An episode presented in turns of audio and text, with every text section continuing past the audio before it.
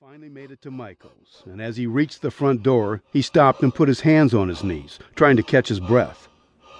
After a couple of minutes, Delbert stood up straight and started knocking on Michael's door in hopes that he was there. Michael opened the door and said, What is it, Delbert? I thought I told you not to come by my house unless you had a good quality camera like mine.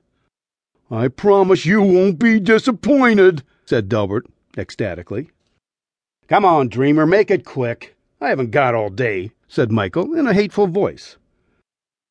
Delbert stepped inside Michael's house and took a picture of Michael developing his pictures in his darkroom. Well, let me see that picture. It probably takes pictures as good as your Instamatic camera did, laughed Michael hysterically. Very funny, replied Delbert. Come on with the photo, Delbert. I'll give you one more minute and I'm going to ask you to leave. I don't know why I let you in anyway. The photograph will probably be blurry anyway, said Michael in an angry voice.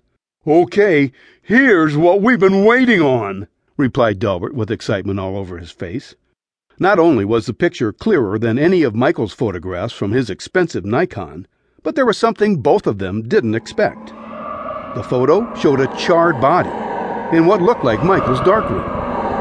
Michael took the picture out of Delbert's hand and said, Is this some kind of joke to scare me? Well, if it is, it's not working.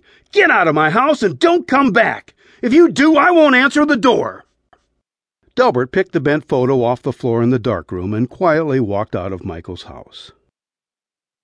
Michael should have taken the photograph more seriously.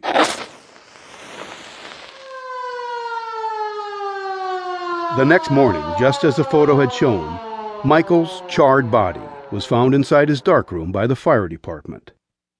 The cause of death was determined to be that a cigarette fell into a pan of chemicals that was used for developing photographs in his dark.